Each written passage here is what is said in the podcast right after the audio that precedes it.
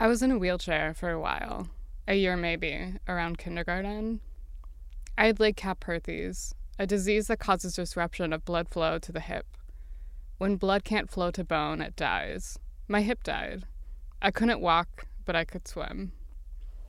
My mom would wheel me up to the side of the pool and dump me in, belly flopping every time, and I loved it.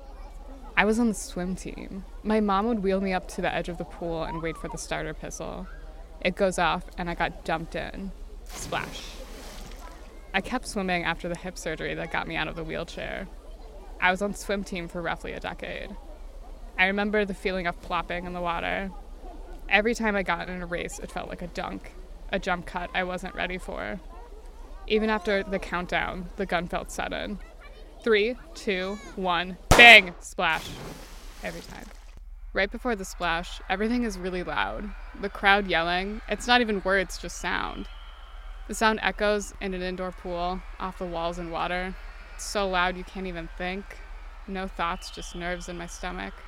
I'm in my swimsuit, cap, and goggles, unrecognizable but almost naked. Up on the slanted starting block, I feel like I could fall in and disqualify myself. Three, two, one, bang, splash, and silence. In the water, it's quiet, and I'm completely alone. Water feels like outer space. All the screaming is above the surface, distant from another galaxy. I'm gliding through cold water. Cold so it's thin, so you glide faster. Water so thin you can barely feel it. I have to come up for air and it's loud again. All the screaming is back. Maybe I sneak a peek at the swimmer in the lane next to me, but they're in their own universe too. And then I'm under again. Coming up for air slows you down. You swim faster if you don't breathe. And I was fast. Around 15, I decided I hated swim team. Maybe it was the chlorine, the 5:30 a.m. practice time or something else, but I couldn't stand it anymore. Every practice, every race, I got in that tight, unflattering swimsuit and wanted to die.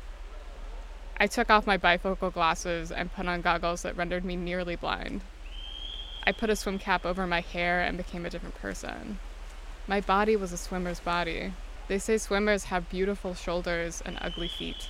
After I quit, my shoe size went down a size and a half. I quit mid race dramatically. It was a summer meet, private club swim, Wichita Country Club, the same pool I was dumped into with my dead hip. I was doing a 100 butterfly. It wasn't my stroke. I was a freestyle sprinter or the anchor on a relay. I did a lap and a half of butterfly and decided I was done. I switched to freestyle, swam to the end of the lane, and got out. The timekeeper said something like, I guess you know you're disqualified. I nodded and walked over dripping to my bag and toweled off enough to get in a car and told my dad I was ready to go home. I had probably four races left, two relays where I was the anchor. I never went back to practice. I never spoke to my coach again. I didn't get into a pool for several years later after that.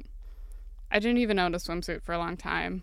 I feel some discomfort putting on one now. I feel nakeder than I remember feeling as a child. I don't have a swimmer's body anymore. Now it's just mine.